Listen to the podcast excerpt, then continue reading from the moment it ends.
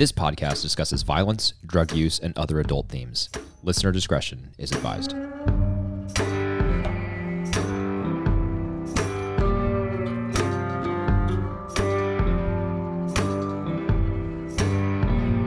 right, welcome back to another episode of Breaking Pod. I'm joined, as always, on the other line by Josh Goldman. Josh, how's your evening going? Oh, it's going well out here in Washington, D.C. It is hot and humid, but we are officially into summer, so I cannot complain too much. How are things in Colorado? They are also going well. We are feeling summer here. I mean, summer for us, I think, is not as well, certainly not as humid as it is for you. And it's a little bit cooler, but it's still hot. And because because we don't have sweltering summers here, houses don't have air conditioning a lot of the time. And so our house is one of those that does not but it does have this thing called a swamp cooler. Have you heard about this? I have not. No. So a swamp cooler. This is all I, have I've learned all this in the past few weeks. A swamp cooler basically takes in water, runs it through these giant pads, and uses evaporative air to cool or evaporative uh, processes from the water to cool the air that's going through the machine, and then blow that air into the house. So it's basically a cheaper alternative to air conditioning and uh, it doesn't work as well. so that's the uh, that's the takeaway from here. So uh, it's pretty hot in our upstairs, especially right now. Our uh, our girls were complaining about it when they went to bed, and so we had to do everything we could to to keep them cool. So we're we're suffering through a hot, you know, 80 degree Colorado summer day here. Yeah, yeah. You know, there's got to be some marketing person who can get on a better name for swamp cooler. That's I know, right? Name. I think. Well, I think the technical term is evaporative cooler, and I think Swamp Cooler, it, maybe maybe Swamp Cooler was come up was uh, developed by the you know mechanical air conditioning apostles when they were trying to tell people, hey, you need something better than that Swamp Cooler you've got on the roof there. yeah, yeah, Let's hook you really up with a carrier product. Unit. Yeah, exactly. Yeah, exactly. Um, Zach, have well, you been doing some? Have you been doing some uh, some renovations over your way? I sure have. Absolutely. Yeah. I, How's that uh, going? Just call me. Just call me the handyman now, Josh. Uh, it's been going great. So we uh, moved into this house and uh, this house did not have a bathtub. And as you know, having a kid, it's important to have a bathtub, right? So it's essential. It is. So uh, as a stopgap solution, we got this like little tiny inflatable bathtub from Amazon, but uh, that doesn't that doesn't grow with your kids, you know. So uh, we had to get a bathtub. We got a quote from somebody that said it was going to be fifty five hundred dollars to do a renovation. And I was like, that is ooh, that is a lot of money. I'm not paying that. So instead, I just called a plumber and I was like, hey, can you guys do a bathtub install? I'll take care of everything else. And so I uh, had to rip out the old stuff and, you know, um, do all the demolition, or as they call it in the business, I've learned the demo. uh, so I had to do, had to do all the demo, and then the plumber came in, installed that, and now I'm doing all the finishing stuff. So all the you know the drywall and paint and caulk and everything. So it's been it's been a bigger project than I initially anticipated, but it's been going well, and I'm fortunately now in the final stages of it. And I've, I've had a very generous neighbor because I don't have tools with me yet uh, from our movers. I've had a very generous neighbor who just gave me everything I could ever possibly need for this project, and I've been going after it. So, you know, there's something to be said for for using your own hands to to make something. I agree. Yeah, uh, at one point in my life, I was into like basic carpentry, and I was making some furniture. I know you were making a like a stool, right? I remember listening to that on the podcast. Yes, so, uh, on our other on the other show, the Popcast, I've that I do with my wife, I've been talking well for well over a year that I've been making a stool. It, it's uh, still not made, so Zach, okay. we will it will, will not be mentioned again on this podcast. awesome. Well, Josh, are you ready to talk about season two, episode two? Yeah, let's get into it. Action packed episode. Yeah, it really is. This episode's called Grilled. And uh, Josh, I know that as you said, it is action packed, but the action packed part of it is a little bit deceiving because so much of this episode, as we'll talk about, is really wrapped up in tense moments of people just sitting around looking at each other, uh, or as as we'll talk about, you know, a man who has lost the ability to speak, really ratcheting up the tension. So it's really remarkable the way they do it. But what I want to do here is give our sort of two minute summary at the outset, and then we'll talk about what we think are the best scenes, uh, best writing and best moments of this episode, and then we'll we'll close with some nits to pick and some final thoughts. So, uh, Josh, just stop me here and add anything if I if I missed anything important. But we start out with Walt and Jesse, of course, having been kidnapped by Tuco at the end of episode one. They're being held somewhere. It looks like in the New Mexico desert. We don't know exactly where. Uh, with Tuco and Tuco's sick uncle named Hector. Hector is uh, unable to speak and he's quadriplegic, so he's in a wheelchair Um, he does have some uh, some sort of uh, digital movement of his fingers, so he can ring this little bell attached to his chair when he when he needs something or wants something, and he can try to communicate with basically one chiming bell. Um, we don't know Hector's backstory at this point, but it looks like it's probably due to some sort of degenerative neurological disease that he has. Um, so that's where they are. That's uh, Walt and Jesse. Then we cut to uh, Hank and the DEA. They're closing in on Tuco. They just raided his headquarters that morning, got a bunch of his lieutenants, but they missed out on Tuco, obviously. Tuco uh, obviously feels the pressure, and that's probably why he's now holed up in the Mexico desert with um, Walt and Jesse, as we'll find out soon. In addition, Tuco thinks that Gonzo, um, that was one of the two henchmen who were in the junkyard with Walt and Jesse earlier for the deal, um, the one who was not beaten by uh, Tuco, he thinks that Gonzo is informing on him to the police, but actually, uh, as a matter of fact, Gonzo went back to the junkyard to try to move his buddy's body after Tuco killed his buddy, and then unfortunately had a piece of a car fall on him and impale him, and that's why Gonzo's dead. But Tuco thinks he's alive and informing.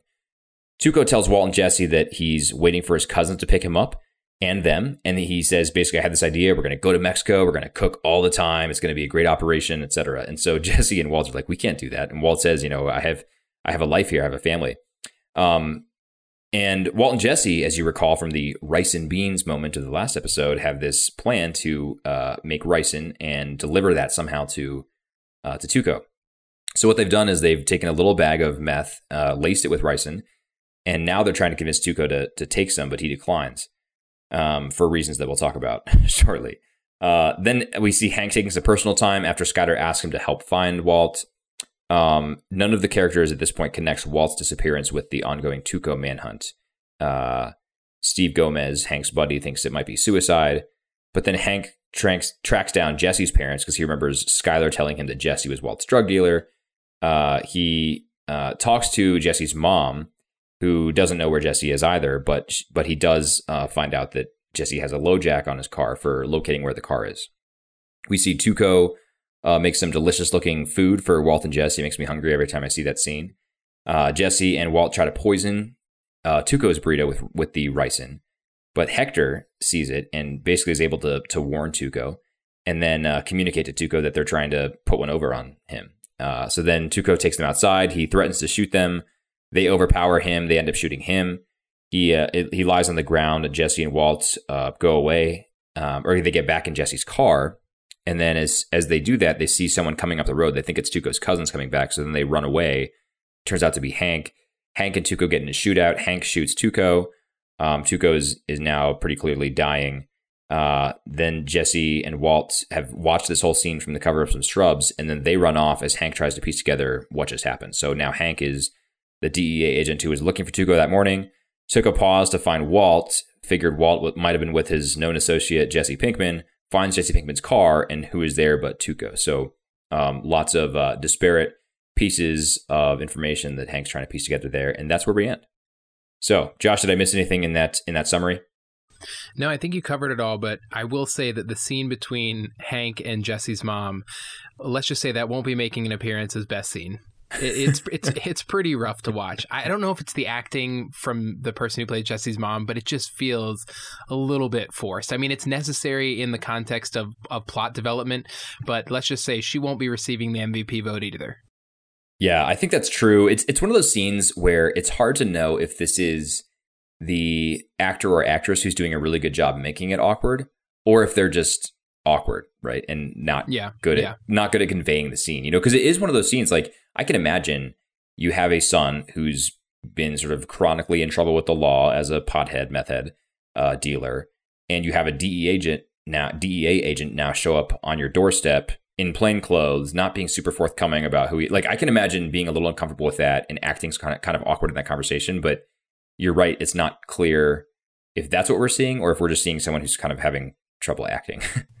yeah, yeah, yeah. Let's hope it's the former. Let's hope Yeah, it's the it- former. yeah, it, it is. It is hard. If I were uh, if I were an actor trying to make it in these uh, you know in these small time roles, I would really be bummed to get one of those roles where they're like, okay, just act like you can't act. You know, act like you're Yeah. act like you're really awkward because that'd be it'd be a bummer for you to actually show off what you're capable of. Um, yeah, okay, and you know, you know, she honestly she wasn't she wasn't terrible in the first time we saw her, uh, you know, Right. in season one. So That's true. so maybe we'll give her the benefit of the doubt that it was that it was the scene that she was supposed to be acting like that, you know, based on the writing. So I think I think that's fair. I also think it's one of this show's strengths that there are no really weak characters really throughout the entire show that I can think of. There's no one who just brings on a totally cringeworthy acting performance. It's pretty it's pretty consistently good throughout. I would say ranging from like good to obviously, you know, excellent. Uh, in the case Yeah. of you know Bryan Cranston's best work, etc. yeah, I totally agree with that. Okay, well, let's go on to best scene, best writing, and best moment. Let's start with best scene, Josh. Um, I'll let you throw up your nominee first. So I think we actually have a similar scene here. You, you've you've picked an extended sequence here, and I've picked a, a more specific part of the scene.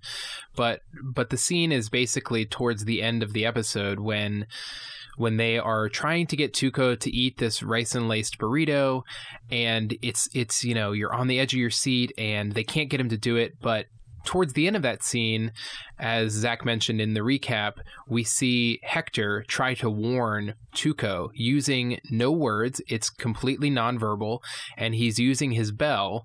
And because Tuco has sort of a shorthand with his uncle, he seems to be able to ask yes or no questions that will essentially blow the cover of Walt and Jesse. And I just feel like the the tension that's built up without using you know verbal cues is really amazing and so uh, we'll hear a little bit of that scene right now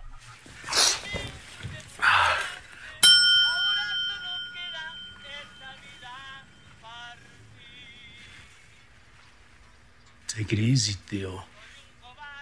I will feed you. I eat first. That's the deal.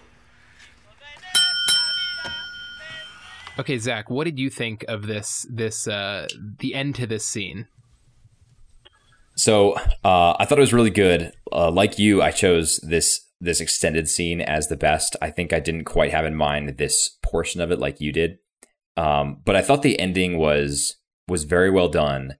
Basically, in this whole scene, I think what I think is most remarkable about it is that it's I, I counted it. It's almost ten minutes of footage where they're basically just sitting in this living room of this rural New Mexico farm, presumably owned by Hector, I guess, or maybe it's just one of Tuco's safe houses and they're trying to figure out how to get the the the ricin in the burrito, right? We gotta get him to take this. Oh, he don't much like the taste of chili P. That much has been established. So unless you can convince him to booty bump, And they figure that out, and then uh, and then over that uh that you know span of the next ten minutes, they are basically trying to figure out when they can do it and how they can do it, and whether or not they can get Tuco to eat it. And he's he's literally about to eat it when you hear the bell, right? And it's the bell that sort of like like snaps you back to reality. Like you're you're with Walt and Jesse, you're just about to watch them take out this guy who's caused them so much pain. And then ding, you're kind of snapped back to reality, right? And then basically over the course of the next two or three minutes, you watch Tuco gradually escalate from from being like calm, rational Tuco to being these psychotic madmen that we've seen before. And then you're you're you're sort of gradually uh, your your expectation of them getting out of this scot free gradually diminishes and diminishes over the course of that two or three minutes until obviously the the climactic moment when when Tuco drags them outside and holds a gun in their faces. Yeah, you know how I, I view this scene as sort of like someone is is taking a, a gun and they're cocking back the hammer, and the whole scene is pretty much the cocking back of the hammer, and then right at the end you get the the the bell, the ding, the the, the hammer's in place, and then the trigger gets pulled, and it's and you know sort of all hell breaks loose from there. Yeah, that's a really good analogy. I like that a lot because it is, it is it's all loading. It's all yeah, pulling the hammer back and then the ding is what sort of sets us off and you're like, "Oh boy, here we go." We've seen this we've seen this movie before, right? Where Tuco uh Tuco goes off. So pretty good. Pretty good. Um Yeah. And there there are a number of good scenes in there, but I think that for me was an easy vote because it's the longest single scene and it's the climactic one of the show. It's it's clearly what the rest of the episode is pointing towards. Yeah, I think that it, it also builds nicely to the point where you know you're going to get some sort of a resolution to this by the end of the episode because it's built for so long. And if you had bottled all that up and not given a resolution, I think it would have fallen really flat. So I think they did a really smart thing by taking the time to build up the tension, but then releasing that tension, you know, just a few moments later in sort of the climax of this of this entire episode. Yeah, I totally agree. Should we go on to best writing? Yeah, let's do it. What is your nominee for best writing of this episode? So, so this is a really simple one, and uh, I want to play it here, but I will add that the visual is, is what's really necessary. But here is a conversation between Tuco and Walt happening in the New Mexico house as soon as they get there. Tuco wants to make sure that that uh, he can trust Walt. Answer me one thing. Can I trust you? Yes. Yes, absolutely. So I think this, for me, took the cake as as the uh, best writing nominee, Josh, because the uh, the visual, like I said, goes really well with it. And let me back up a little bit. So in Better Call Saul, if you're if, if any of our listeners are fans of that show, you might remember that Tuco is a character in that, and and Tuco has what uh, what one of his associates calls the, his lie detector. And Tuco's lie detector is where he basically just sits across the table from someone and stares at them for an extended period of time, like uh, 60 seconds, two full minutes, three full minutes, just stares at them to try to figure out whether or not they're trustworthy. So, what Tuco is doing to Walt here is, is basically the a mini version of the lie detector. He's holding Walt close to his face, staring right at him and saying, Just tell me one thing. Can I trust you?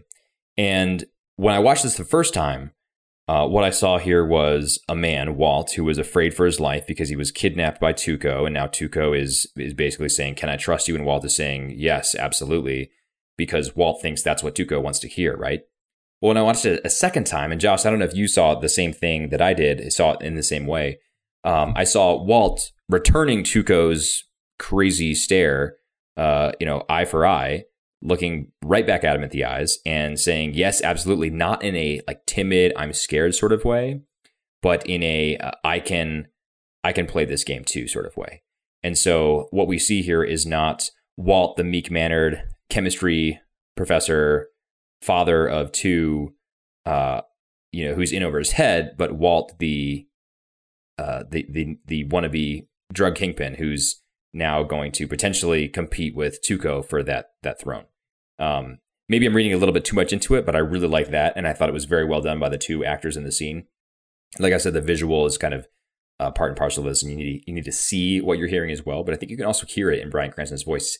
If you listen carefully in, in the scene we just played, he doesn't sound timid. He sounds pretty authoritative when he says, "Yes, absolutely." Yeah, I think that's a really good point, and I wonder, from your perspective, do you think that he that that Walt in this moment is aware that he sort of has to play this mental game of really dangerous chess here with Tuco? Like he has no other choice. So he knows that if he's met with this very serious "Do you trust? Do, can I trust you?" moment, that he has no choice but to respond with "Of course you can," and he has to make sure that he removes all timidness, all you know, meek mannered you know vibe out of his voice. Do you feel like he understands that and that's why he responds that way? Or do you think that he actually feels that he is capable of being the big boss here?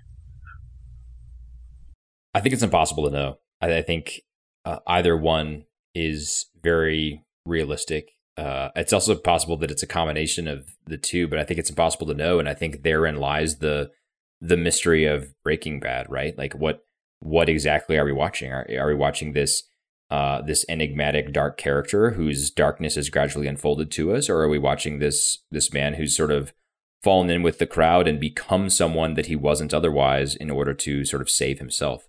Uh, and I, I don't really know, but I think your reading is is equally plausible. It's just impossible to know, and therein lies the greatness in a way. Yeah. So my my best scene for this episode is actually the one that that kicks everything off. It's the very beginning of the episode, and this is Hank addressing a room full of DEA agents.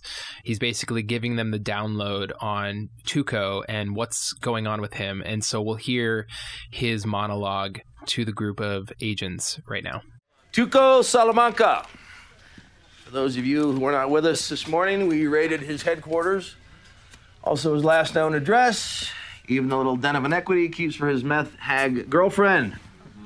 We netted a bunch of his lieutenants, but the big man himself smelled us coming. So, study the face, study the file, get a big old raging hard on at the idea of catching this piece of shit. My apologies to the HR department. Grow tumescent with anticipation. All right. Hank is such a great character, Josh. Yeah, so I I really like this scene, and, and it probably you know, it, it might have even made my my best scene nomination had it not been for the uh, amazingly tense scene at the end. But the reason that I like this so much is because first of all, it's it's just another great monologue, and and here it showcases a character we haven't really seen give a great monologue yet. It's one of many monologues we've seen throughout the show, but I think what it really does nicely is that it establishes Hank as someone with authority. So previously, up to this point, we've seen him joke around, we've seen him goof off, we've seen him even be uncomfortable when dealing with family moments. But this is Hank in his element, and it's it's fun for us as the viewer to watch that. And I think it also nicely sets the table for what will basically be a very Hank centric episode. And I think the other part that I really like about this this moment is that right after he gives the speech, he leaves the room with with Gomez and they walk out in the hallway and Gomez says, "Man, that was that was really good. That was inspiring." And Hank responds with, "Yeah, we're never going to catch him. He's already in Mexico. There's no chance." and so it's yeah. just a really nice sort of 180 kind of a quick humorous moment from Hank as well that that doesn't let you forget that he is kind of humorous at heart. Yeah. I, I think that, you know, I've heard people say that Breaking Bad is chilling because you end up sort of cheering for Walt. And to be honest, I've never really felt that way. My at least on my first watch through, especially, Hank was the hero to me. And every time I had one of these extended monologues of Hank Schrader's, it was sort of comforting to me because because Hank is the guy that uh, that is, you know, he's law enforcement, right? He's the one who's out there to catch the bad guys, who makes sure that you can sleep safely at night. And so when he's in his element like this and just just going on and on, I mean, yeah, you know, parts of it are crude and a little over the top and everything. I sort of chalk that up to like, you know, cop talk, right? Um, but that, you know, there's something almost comforting, I think, as a viewer. And so you're, you know, you're coming off of the first episode of the season with Walt and Jesse kidnapped by Tuco and now you're coming into here and uh, Hank is projecting all this sort of uh, machismo and confidence about how they're going to find him, and that's kind of comforting. But then, like you said, uh, we find out that, it, that, even that is all a show. You know that that they're not going to get Tuco because Hank's convinced that he's already in Mexico. You know. But even though that moment is humorous, it still shows his awareness of the situation. Like he's been in the business long enough to know that, you know, this is probably not something that's going to be solved, but you know he's able to sort of play both sides of that. He's able to be inspiring for his coworkers but he's also able to be realistic that this might not be something that can be solved because i know this business so well. Right. That's true. Should we go on to best moment? Yeah give me your best moment from this episode. Okay i'm just going to actually play the best moment here and then we can talk about it. He's got a secret ingredient What secret ingredient? Chili powder.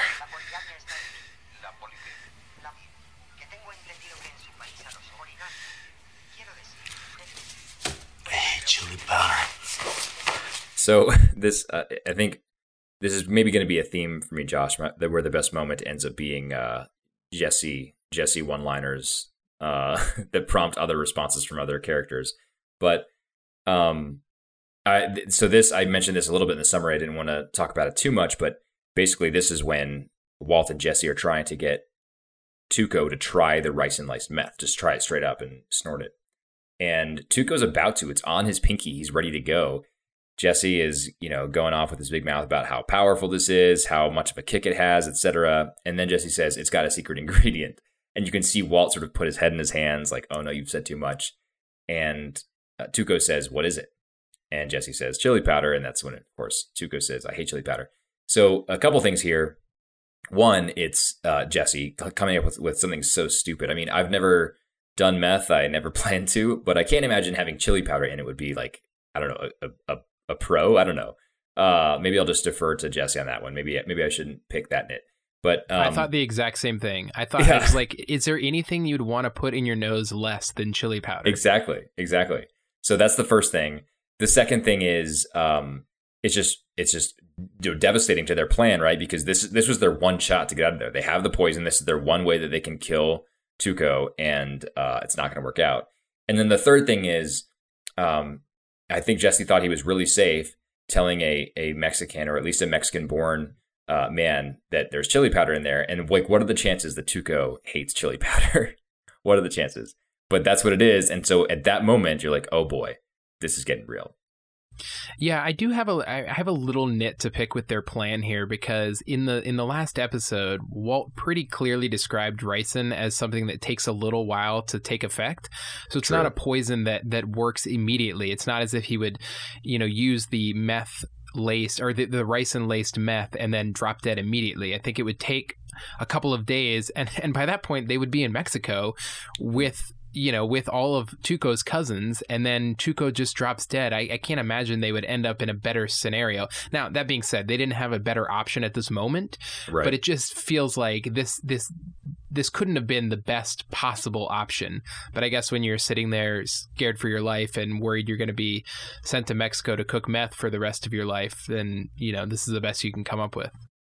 Yeah, that's a good that's a good point. I hadn't thought about the lack of immediacy uh, it does seem like a major flaw in the plan. I wonder, maybe, perhaps the the plan was to, uh, in, you know, in Walt's mind, because he's always the one who thinks ahead. You you know, Jesse didn't have a plan beyond the chili powder line, uh, but maybe Walt was thinking if we can poison him, then you can at least use that as leverage when he knows that he's dying, and you don't tell him what he's poisoned with, and you tell him that if he lets you go, you'll you'll give him basically the uh, the uh, antitoxin or whatever.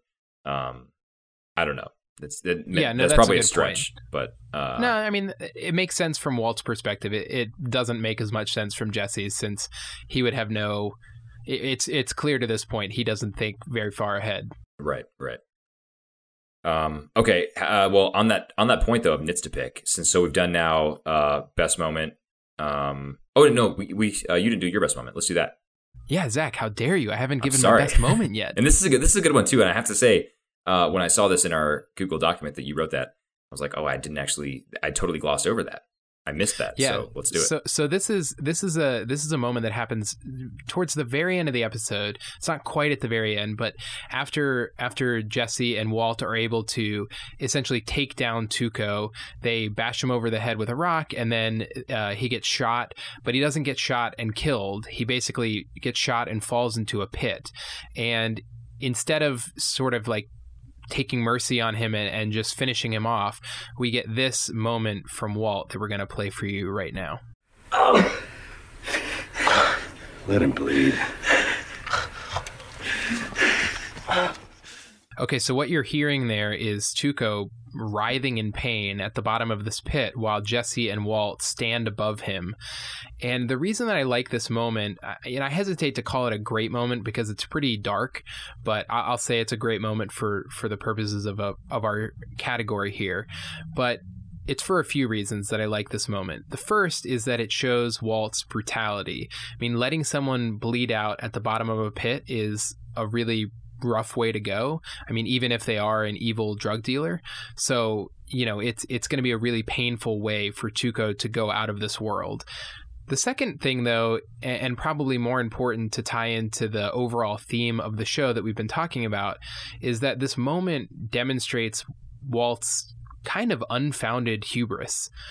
And what I mean by that is, you know, they barely survive this encounter with Tuco it's almost sort of luck that they end up outside, you know, where Jesse has access to a rock that he's able to bash Tuco in over the head, and and all of a sudden Walt is acting like the Godfather here. You know, he he's such a good point. Yeah, he he. And and and more than that, it almost comes back to get Hank killed because right. Hank shows up a couple minutes later, and because in, in a way, it's alive, a, in a way, it's a miracle it didn't get him killed because Tuco had a fully automatic weapon and Hank had a pistol. Right, right. I, I do want to touch on that in a moment when I yeah, have yeah, a, sure. a, a, quick nick to bit. But but it also, you know, it almost gets Hank killed, and it almost blows his cover as sort of this, uh, uh, you know, emerging kingpin meth dealer and meth maker. So you know, it's reckless in the moment. Uh, it, it's reckless, but in the moment, Walt is only thinking about how powerful he feels. And I point this moment out because this is not a good sign of things to come. Yeah, uh, I really like your Godfather point. I mean, the first one was spot on too, the brutality, but uh, the fact that that just moments ago Walt was fearing for his life and being kind of pitiful when Tuco was threatening to kill him, now just stands over him, let him bleed as uh, as Tuco is dying in the pit. It is it's definitely unfounded hubris to the nth degree. Yeah. But so before said, we move before yeah, we move on to your, I know you have a, a, nit to pick, uh, which we can go back to. But since we were already talking about this moment where Tuco has this automatic, right. you know, weapon, and and Hank has a pistol, which at least they do show him reloading it because you know he would have run out of bullets pretty quickly. Right. But I, I, watched this thing recently where these uh these guys analyzed how movies and TV shows treat the use of guns and how there's never any sort of mention of the fact that shooting an automatic weapon would be a huge kickback you know from the you know newton's newton's law that for every right. uh, you know reaction there's an equal and opposite or for every action there's an equal and opposite reaction you know the fact that he's shooting this this automatic weapon with with no kickback is is pretty ridiculous but even more than that like hank's hiding place is behind a car door Right. Which is just, you know, anybody who knows anything about guns at all knows that a car door would not stop, you know, an automatic weapon. That's just a small nit to pick. I know every movie and TV show does it. It's just something I had to point out since I since I did see that analysis done recently. Yeah, I think it's it's not it's not the most extravagant uh, you know, sin as far as Hollywood portrayal of guns go, but it oh, is definitely unrealistic. Yeah. I mean, yeah, the hip firing of the fully automatic uh, weapon uh, after, by the way, Tuco's already been shot once. I mean, he's he's handling that uh, very yeah, well. Yeah, yeah. Controlling the recoil very well. That's a good point. Yep, mine had to pick. Um, I just don't understand. There's this weird little thing as they arrive at Tuco's uh, New Mexico hideout the first time, or, or, or, when he opens the door the first time when he's out in the in the uh, driveway with them. He opens the door and Walt has this very weird hallucination of Skyler uh, saying "I understand," and she she's like surrounded by like a halo of light. She it reminds me of like the old like PAX TV show "Touched by an Angel," and she just said "I understand," and then we're right back to Tuco. So he was just hallucinating that Tuco was Skyler saying "I understand." I really didn't understand that at all. I don't know if I was missing something, but it seemed very out of place and didn't really make a whole lot of sense. I took it to just be communicating to us that he was out of it after having been locked in a hot trunk for you know hours. Uh, but that was it. I, I don't know what I was supposed to get from that. Yeah, I think that it is supposed to be some sort of nod to the fact that he's really delirious and, and maybe it's something that he wishes he could see that that Skyler understands what he's doing, but it really is I think they could have done without this. As I yeah, recall, yeah, I, I haven't I haven't watched ahead again, but as I recall, this doesn't come back up at all. No, I don't think so. I, I, uh, I also have yet to press on again, but I don't recall that happening.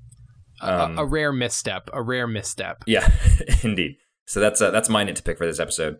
Um, as far as broader thoughts and themes, before we get get to our MVP vote here for this episode, Josh, do you remember a few episodes ago you asked about Hank's um, Hank's competence as a DEA agent when he did not suspect Walt for stealing from his own chemistry lab? Yeah, yeah.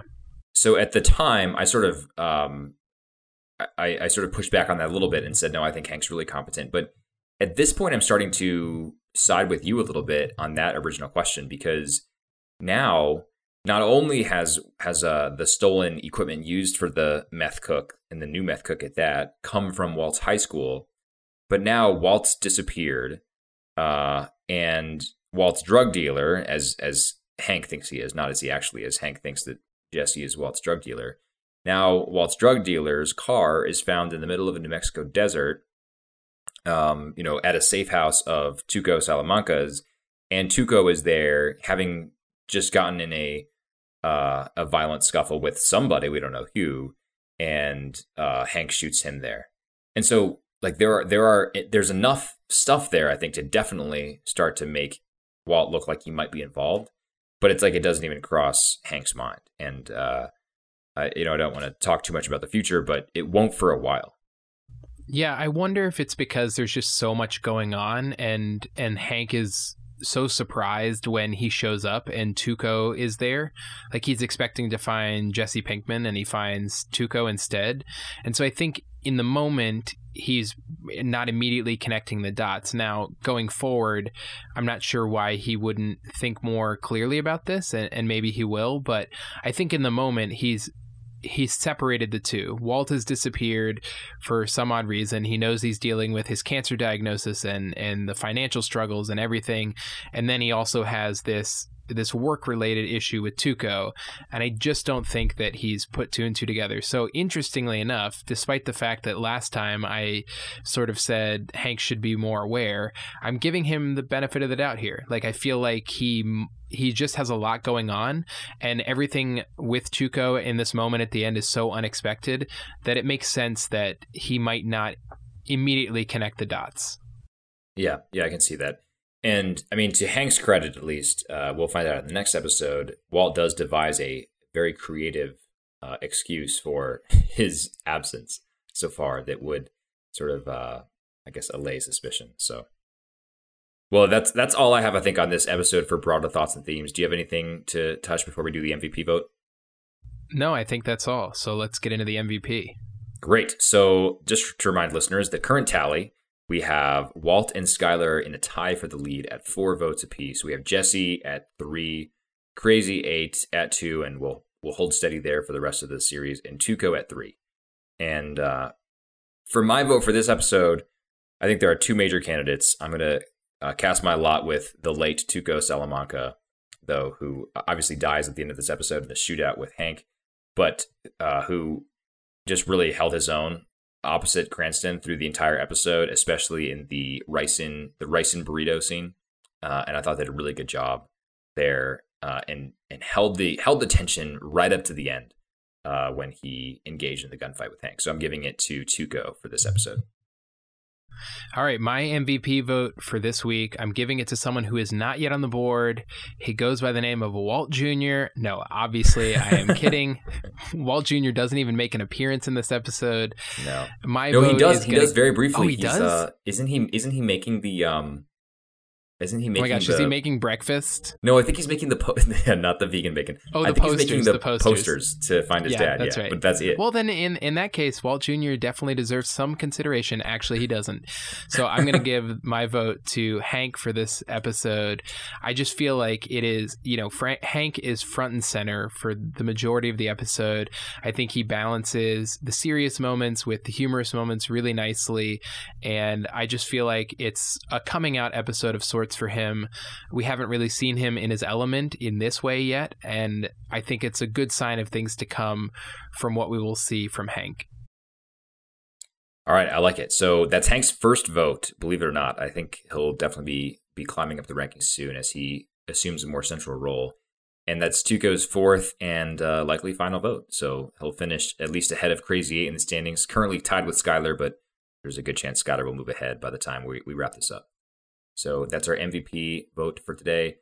Uh, thanks so much for listening to our discussion of season two, episode two of uh, Breaking Bad.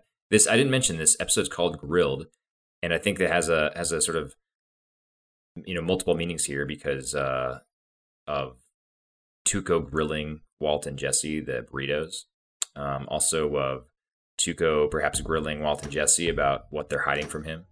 Um, and maybe even, as Wikipedia suggests, maybe even the grill in Tuco's mouth. That might be a little bit too far, though. I'm not sure about that one. Yeah, I think it could mean multiple things. yeah. Um, but thanks so much for listening. You can uh, listen to more of this next, uh, probably week and a half, two weeks. We'll have the next one out. Um, in the meantime, if you're looking for podcast stuff, go ahead and listen to other shows on the Vernacular Podcast Network, including the Popcast, which just last weekend, Josh celebrated your one year anniversary of doing podcasts, right? That's right. Uh, 50 episodes, only missed two weeks, and those were planned vacations for things like Thanksgiving and Christmas, right? That's right. Yep. So, congratulations to you, Maureen. To our listeners, go check that out or anything else on the Vernacular Podcast Network, and we'll be back soon. If we missed anything or you want to get in touch with us to, to give us some feedback or ask questions, Uh, give us some comments that we can read on the show. BreakingPod at vernacularpodcast.com. BreakingPod at vernacular, vernacularpodcast.com. Thanks so much for listening. We'll talk to you next time. For Breaking Pod, I'm Zach. And I'm Josh. Have a great week.